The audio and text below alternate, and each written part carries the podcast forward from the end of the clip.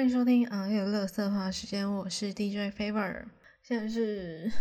二月十九号礼拜六的下午四点多。然后其实我一般是不太喜欢在下午录音的，因为有一次我在下午录音之后，发现非常多车经过，然后就会一直有那个车子的声音，让我觉得有点烦。可是因为最近就一直下雨啊，所以我怕就是现在不录的话，等一下又会开始开始下雨。然后像我现在在讲话的时候，就是有摩托车过去，我觉得超烦。我觉得这这明明这里明明只是一条巷子，就我住的地方明明就只在一个巷子里面，我不懂为什么可以有那么多车经过，我也是觉得莫名其妙。好，我不想讲那么多有的没的，因为现在四点，差不多四点半，然后五点呢，我要看那个那个中信 Family 跟 JT 的比赛，这对我来说非常重要，所以呢。我应该要趁这个半个小时之间赶快把它录完，然后如果没有的话，就可能会中断，所以这是一个非常艰难的过程。为什么突然要穿插这一集？就我其实照理讲应该先把上一集剪完，然后我再录这一集。但是因为这一集呢是一个比较有点想要快点抱怨完的东西，所以我想说那我就先录这一集，而且应该不会太长，所以我就先来做这一集，然后上一集就是有空我再来做。好，那反正呢这件事情我就是要抱怨。几件事情，那主要就是有一个导火线，我等下会讲。这个事情呢是发生在我上一集也做了那个，反正就过年前那一集做了一个，是我在抱怨工作上的一些事情。然后这这个事情呢，就是来自于我前一份工作的一些人。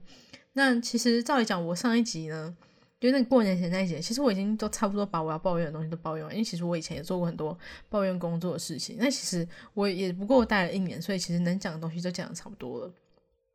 那为什么会突然再多这一集抱怨？就是因为前几天，差不多礼拜四，今天是礼拜六，所以就前天礼拜四的时候呢，有一个以前工作地方那个老板的，算是他的朋友吧，我之前有跟他接触过，然后反正他就是突然密我。就是突然用赖传讯息给我，然后一开始觉得有点惶恐，而且让我觉得一开最一开始，反正这整件事情有非常多会让我非常生气的点。那这是第一个，第一个点呢，就是他跟很多人一样，他是一个长辈哦，就是他的小孩也跟我差不多大吧，所以可想而知，他大我非常多岁，甚至大我可能一两轮的情况。那我会这么生气，是因为他跟很多的。那种屁孩，或者是很多可能我们同辈的人都有一个坏习惯，就是我希望，我希望大家可以不要这种坏习惯。我真的觉得很傻眼，就是他就直接传一个就是类似类似那种 hello 贴图，然后就打了文名，就说哎某某某，然后就没有继续了，然后就很像很像那种，比如说你身边有人，他是今天想要找你帮忙，啊他就是。他就也不一开始不先把话都讲完，他就直接问我说：“哎，那个谁谁谁你在吗？”然后他就，然后就是这个人通常传完在吗之后，他就不会再传他要干嘛了，就他就是在等你回，然后等你回之后呢，他才会跟你说他到底要干嘛。比如说，哎，你有空吗？或者是在吗之类的，我不知道有没有人遇过这样的情况，但反正我之前在。可能我在学校的时候遇过非常多次，就是有的同学他希望我可以帮他做一些事情，或者他有些不情之请，而且通常都是不情之请，就是他自己知道找你帮忙这件事情是非常不好意思的，所以他才会做这种，就是。有一种我有一种心虚感嘛，就是他不会，他不敢一次跟你说完他要做什么，所以他就跟你说，哎，在吗？然后通常我就回说怎么了的时候，他还会秒读秒回，就是他整个就是在线上啊。那你为什么不把直接把话讲完？反正这个长辈呢，他就做了这件事情。他后来就直接打给我，不是用 line 打给我，是打我的手机，然后我就有点惶恐，想说他为什么会有我的手机。后来呢，他又在用赖打了一次电话给我，可是因为我没有加他好友，所以他没有办法打给我。他最后就只能传了一个讯息说：“哎，麻烦你看到回我一下，我的手机是怎样怎样怎样。”然后我想说：“啊，你是不是会把话讲完，就你留个言呢？然后我看到我再回你嘛。”所以我就觉得说，这一定不是什么好事情，而且基本上会扯到以前公司的人的一些事情，我就不会觉得是有什么好事。反正就是之前在公司发生了很多事情，我就觉得没事，就是我已经离开了，没事真的是不要找我。我就觉得一定没有什么好事嘛，那我就私讯问以前的同事说，哎，那个谁谁谁，他找我是有什么事情吗？然后他就大概是转贴了一个可能在公司群组的一个讯息，然后大意是那个我不知道那个讯息是谁发的，但应该就是以前的主管，然后他就在群组上面问大家说，还有没有人有我的电话号码？然后就说是那个打给我那个那位长辈呢，他想要问。请我帮忙做一些跟 podcast 有关的事情，嗯，因为在我离开之前呢，那时候，呃，他就有请我帮忙规划，呃，关于老板的。就是当时老板要做一个 podcast，因为那时候他就问我说：“哎，你大概擅长做什么？”然后我就说：“我以前在嗯学校的时候有做过广播，然后我有给他看我以前在公视实习的时候做的新闻，但我没有跟他讲说我是 podcaster，他只是知道说我在做广播。然后他看我新闻影片之后，哎，觉得我讲的还不错，所以他就希望我可以帮老板做一个 podcast，因为老板他想要创一个就是。应该是自有品牌吧，咖啡有关的自有品牌。反正我也不是很清楚，因为那个事情真，因为那已经半年多以前的事情了。然后反正那时候呢，我就帮他做了一集，嗯，算是帮他规划一个 podcast 的，嗯，算是规划吧，整个节目的一个企划，就不是属于单集脚本，它就是整体的节目企划。比如说这个节目它。希望怎么走，然后是以什么样的方式呈现，然后可能会出哪些主题的单元之类的。我做一个非常完整的企划，然后我做了非常大概花了我好几天吧。然后就是我终于把它传给，而且他还就是要求我说我要在哪一天之前把这个东西发到公司的群组上给他看。然后我就发了之后，就是再也没有回应了。而且后来就是我又回到原本的公司之后呢，然后同事还问我说：“哎，那个东西到底是什么东西？” 他就很莫名其妙。但反正后来我也离开了，所以我就觉得说这东西应该不干我的事了。然后没想到他居然还就是要再请我帮我做 podcast 的东西。虽然说我一开始也是觉得到底是跟我屁事啊，我都已经离开这么久了。我后来还是回他讯息了，就是大概知道他要找我做什么事情，我一个心理准备之后，我还是回他讯息说：“哎，有什么事情吗？因为我在上班，可能不方便联系。”然后就问我说：“那下班的话可以吗？”然后就觉得很烦，因为我就觉得下班是我私人时间。然后其实我下班最近下班的话，会有很多想要做的事情，比如说我最近可能会看一些。剧啊，看动漫之类的，就是会压缩到我的时间。可是我又想说，我怕他如果说今天不行的话，明天行不行？那隔天是礼拜五嘛，礼拜五我要看那个 PCS 啊，我也要看 LCK 啊，因为昨天有那个 KT 打 T1 的比赛，所以说好，那就是礼拜四吧。然后我们就约了一个，因为我七点才下班，然后我下班之后我还要买晚餐，然后我还要吃饭，所以我就跟他说，那可能要八点半过后，他也说好。而且我原本那一天我还打算跑比较远的地方去吃晚餐，就可能回回去可能会超过八点多的那一种。然后为了他，我只能就近在我家附近买东西吃，然后很迅速把它吃完，然后就只能我我连音乐我也不敢开，然后我怕他突然打来，然后来不及。来不及那个，然后我也不敢玩游戏，我就只能玩那种小游戏，就一局可能几分钟可以结束的。全心就等到八点半过后，等他打来，因为我觉得他要找我应该是他打给我吧，然后他也没有叫我打给他，除了前面那个就是请我跟他联系，那我已经回他讯息，那应该是不同事情。反正我就是等他打给我。那到了八点半过后呢，我就想说，那我就继续等，因为。我在想他可能也在忙，然后他也没有传讯息给我什么的，所以我就只能等他。然后我那时候反正就是一样，我也不敢开音乐，然后我也不敢玩游戏，然后我就只能就是一直在那边等他。然后等到大概九点多的时候，我真的是有点受不了了，我就觉得你就是照理讲应该是你要联络我啊，你也没有联络我，然后你也没传个讯息，因为我也不想要主动传讯息给他，但是我还是觉得这样子有点浪费我的时间，所以。最后我就不等他了，我就我就跑去看透一泽的直播，因为那天透一泽喝醉，然后这边开直播，然后还打给很多人，然后后来我也不管，我也是直接去洗澡，然后就是一直到现在，直到现在，今天已经礼拜六了，他约我那天是礼拜四，已经过两天了，然后到现在他都没有再联系我，然后甚至他也没有传讯息给我。我想说，那你没有打给我，你不是应该可能再跟我讲一下，或者是怎样的？然后我就觉得，干真的是有点浪费我时间。那他找我是来干嘛的？真的是不要浪费别人的时间。然后真的是，你有事情要拜托别人的时候，麻烦就是给我好好讲话，把你的那个一些。你的来意啊，你的一些请求都讲好，不要让人家在那边等，然后还要多一个时间等你回。我觉得不只是大人，就是所有的人都适用。不要讯息，你要找人帮忙的时候，讯息一开头就是说在吗？然后就然后就跑去做其他事情，就把话给我说完。第二件事情呢，就是反正我我要讲这件事情，是因为呢，我今天在我们家的群组，然后看到亲戚在揪说清明年假的时候要去哪里玩，而且。他们还直接约个三天两夜，因为他们可能就觉得去三天两夜比较足够，因为那个地方是有点远的外县市，然后可能对他们来说去三天两夜比较足够。但是我看到的时候，因为通常有这种，比如说亲戚就会说什么，哎，呃，几月几号要不要来我们家，怎样怎样怎样，或者是什么几月几号要不要去哪里玩，然后通常呢，别的亲戚会怎么做？但如果是我爸。他以前会问，或者是他以前是答应了才问，然后他现在是直接不问，然后就说我们家可以。干，就是我没有说我可以，虽然说我有空，但我没有想去，但反正他就直接说我们家可以，而且就直接揪那个三天两夜，清明年假只有四天，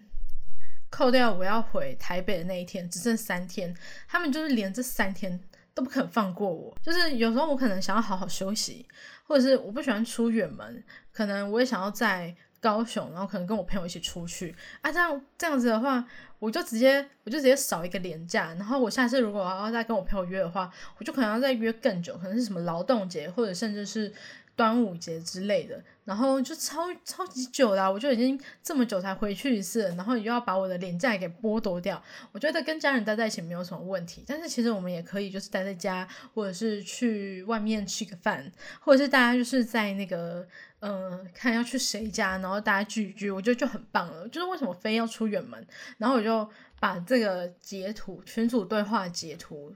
然后贴给我哥抱怨，然后我哥就回说：“哦，你知道如果我们没有去那个地方的话，我们还要再去，我们可能就会去别的地方。”然后我就说干。总而言之呢，从我小的时候，我就通称跟亲戚吃饭、出去玩，称之为应酬，因为我觉得那个这真的是实际上在应酬，因为它就是一个你必须要被迫 social，然后被迫回答一些你不想回答的问题，而且甚至就是可能你还不能说你不想去，因为如果你今天不想跟你朋友出去的话，你大不了就是跟他改天再约就好，但是跟亲戚吃饭不行。然后反正我就是非常反感这件事情，而且我觉得以前以前可能也就算了，但是现在让我更反感的一件事情是亲戚有了小孩。OK，我不是觉得说亲戚有小孩是一件很不好的事情，那当然是一件很好的事情，是喜事。可是对我来说，就是最烦的就是。我不喜欢小孩，也不喜欢跟小孩处在同一个空间，所以每当就是他们在跟小孩玩的时候，我能避多远就是会避多远。虽然说往往就是会被我爸抱怨说，哎，为什么人家在跟小孩玩，你不去帮忙啊，或者是怎样怎样的啊？我就是不喜欢小孩啊，就算他是亲戚的小孩，那又怎么样？我喜我讨厌的是所有的小孩，不会分成说是外面的小孩，还是里面的小孩，还是家里的小孩，我就是讨厌小孩。过年的时候就发生一件非常尴尬的事情，就是那时候我们也是到亲戚家去吃饭啊，就是反正我就是一个人在那边划手机，然后看我的书。然后我也不管他们，因为我觉得还有另外一个很好的是，他们都会很专注的跟那个小孩玩，因为小孩年纪很小，所以大家都会去跟那些小孩玩。然后对我来说，我就觉得很棒，因为大家就把就是大家就很自动无视我，我就可以不用去理会他们问的一些有有没有问题，除非小孩累了，小孩去睡觉，小孩去洗澡，才会被迫问一些问题。但是我觉得大家在小孩在跟小孩玩的时候都非常的好，非常的 perfect，因为这样子的话呢，我就可以安静的过我的生活。但是我错了。就是在跟小孩玩的过程呢，他们好像不知道，就是拿了一个糖果还是什么的东西，然后那个小孩呢，他就会一个一个，就比如说拿给拿给什么舅舅，拿给什么姑姑，拿给哪一个亲戚拿，然后每一个都轮过之后呢，大家都看着我，然后跟那个小孩说来拿给那个姑姑，然后我就觉得超尴尬，因为我知道那个小孩应该跟我不是很熟，因为。基本上呢，我没有很长。比如说，我堂弟可能还会三不五时跑去他们家，然后跟小孩玩。而我不是，我是只有亲戚揪的时候，我才会去他们家跟他们家，呃，就是互动。然后一般那时候我也不会太去跟小孩玩很多。然后后来我就去台北了嘛，所以就等于说能够见到他们家的机会呢，就是少之又少。所以呢，我是可以清楚的知道说，那个小孩应该就是对我怀抱了非常强大的戒心，因为他觉得我是一个陌生人，然后我也不是很想鸟他。可是呢，他就必须要在全家人期盼的眼神中，把他手上的东西拿到我拿到我的面前，然后他就非常抗拒，然后我也是我也是非常不想理他，我就是假装我在忙，然后开始喝我的珍珠奶茶，然后那是亲戚给我珍珠奶茶，然后大家就是还是一直嗯不罢休，不放过他，一直要他来找我，然后我就觉得说真的很烦，就觉得说干老娘已经给他红包了，麻烦请他离我远一点，但是呢。这件事情就是非常尴尬，他就是死不过来，然后我也是死不想理他，我连看他都不想看他，然后最后呢，他们就只能就是默默的装没事，然后继续跟那个小孩玩，但是我就觉得很尴尬啊，因为这这种感觉就是非常的尴尬，然后我就觉得说他们可能觉得没差，那那个小孩长大可能会忘记了，但是我有差，因为我那个尴尬的感觉是我从当下到现在我一直都记着，而且我可能会记个两三年，然后记到长大的时候，我看到他我都还会想到这件事情。然后他这个小孩呢，就啥都没事。虽然说我觉得我知道我不应该跟小孩计较，但我就是觉得很烦。然后就觉得说我真的是希望我跟这个人，我跟这个小孩这辈子见面的机会越少越好。但是呢，为什么就是现在还是要占用我的廉价，然后又要我去面对这些很囧的情况？然后我就觉得很，就是我对于跟亲戚 social 的一些觉得很困扰的事情。然后不知道大家会不会跟亲戚。就是吃饭或者是跟亲戚见面的时候，也会有这样的想法，因为感觉过年应该就是大家的修罗场，然后我就觉得，我就觉得果然我也不意外，然后加上我，加上我还北漂，所以大家就很自然的会去问一些有的没有的。那我觉得问一些普通的问题还可以接受，比如说什么哦，你现在在台北习不习惯啊？啊，会不会花很多钱啊？啊，你现在工作做的怎么样？这些其实我都可以接受。我都可以很 free 的跟大家聊天，因为其实我做的工作内容是跟电子竞技相关的，然后他们其实也不懂，所以他们就是问一问，听一听，然后就走了，因为他们跟完全不会懂，所以他们也不会想要继续问下去，所以他们就只要得到想要你现在在做什么，你赚多少钱，这样就好了。然后基本上呢，我觉得我们家就是。有在交男女朋友的人真的不是很多，所以我们也不会遇到什么啊，你要不要交？你什么时候交男朋友？什么时候交女朋友？什么时候结婚这类的问题。所以这类问题呢，基本上我也不太会遇到。但是我觉得很烦一点，就是有一个长辈，就是亲戚里面有一个长辈。他就是从上次我跟他见面，就是那来台北就是去参加一个亲戚的婚礼，然后那个亲戚有到，他就是在我面前呢，就一直说什么啊，我以前啊，我那个女儿就是我我的一个姐姐，他说啊，他他之前就是也在台北念书啊，然后就是后来念了四年之后呢，他他也不是回高雄哦，我没有就是说怎样了，每个人的那个想法不一样，但是在台北啊，就是真的是很累啊，花很多钱啊，然后怎样怎样怎样，然后这次过年回去了，他还是跟我说哦，你看你在台北是不是花很多钱？那是不是超累的？然后怎样怎样？我想说，你这样，你现在跟我讲这句话是什么意思？就是，就是我没有奢求说我来台北，大家一定要说说，呃，祝你顺利哦。就是我也觉得不用，但也不用讲这种话。就是你就很普通，你就跟其他人一样问我在做什么，我觉得也没有差。可是他就是一副就是用一种很帅态度说啊，你为什么要去台北啊？去台北那么麻烦，干嘛自己自找麻烦之类。我想说，干你屁事。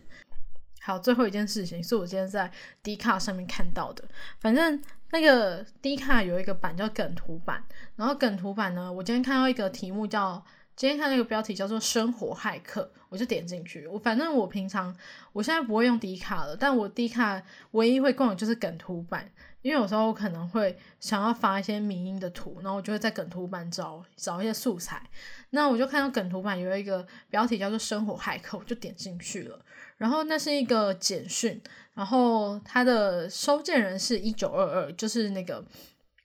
十连制的那个一九二二。然后他就发了那个场所代码，然后对方就回三小，然后就很很明显，这这个是一个真人嘛。然后他就说：“哦，因为那个店家就是一定要回十连制，所以我就把你的名字改成一九二二这样子。”然后他就那个对方就回他说：“靠，你是防疫破口。”下面的人回都回的很有通感。然后大家都好像学到一课的感觉，然后也有人问说为什么要这样，然后下面的回的是说因为怕不小心被框列到，然后如果你被框列到的话，你可能要隔离，然后隔离，因为有的地方好像你被框列隔离，然后他会逼你自己要出这这一笔钱，然后就大家觉得说哦，因为他真的没有那个那笔钱，所以我不想要被框列到，然后想说干不是这个样子吧。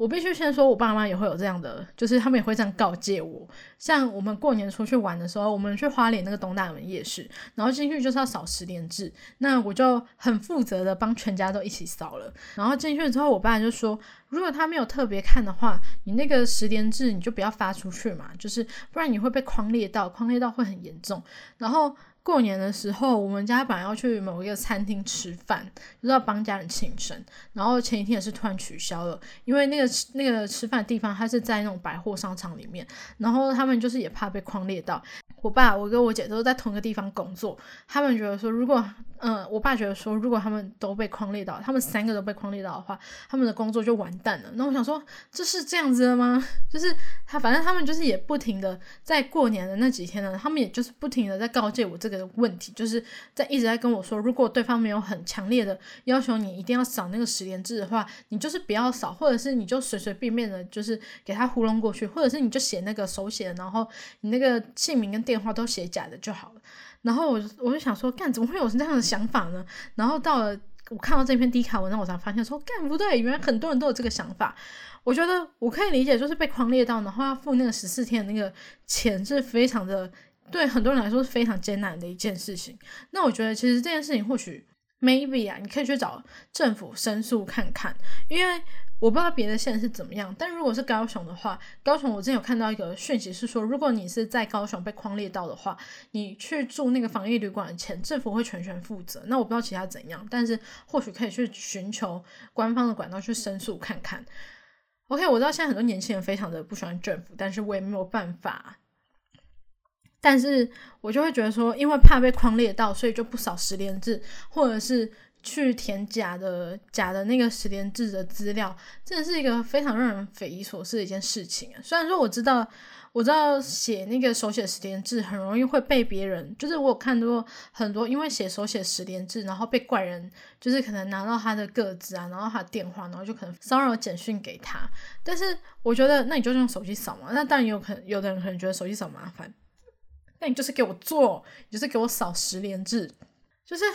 很多人怕被框列到花那个钱，那你有没有想过，万一真的生病了怎么办？虽然说现在大家可能都打疫苗了，所以你可能就算你确诊了，也不会非常的严重之类的，但你还是要做十连制，你还是要防疫啊，因为万一你就是那个缺口，然后你知道，就是大家。有没有看过那个桃园那个什么电子厂亚讯还是什么厂的电子厂？就是最一开始是桃园有一个什么西体的群聚案，就是有两个人他们没有扫十点制，然后他们确诊了，然后他们就是因为没有被框列到，所以他们回去上班之后又传给他们公司的差不多有六十个人确诊。那你会想要变这样的情况吗？就是这样的情况也不是大家愿意的嘛，而且。这样或许你可以免，你可以就是因为省了这个旅馆的钱，然后侥幸了一次好，但你可能会害到更多人。那你觉得这样是好的事情吗？就是人不能这么自私诶，所以我希望大家就是给我当好，就是给我做好防疫，不要那边当什么防疫破口还是防疫破嘛。对，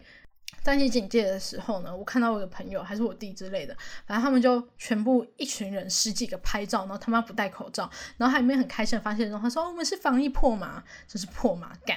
OK，这是很愤怒的一集。那因为那个非牡蛎的比赛要开始了，所以我现在要就是赶快结束。那其实今天的抱怨大概大概到这边为止。然后反正我觉得会这么生气的原因，大概是我今天生理期吧。OK，那这一集就到这边啦，拜拜。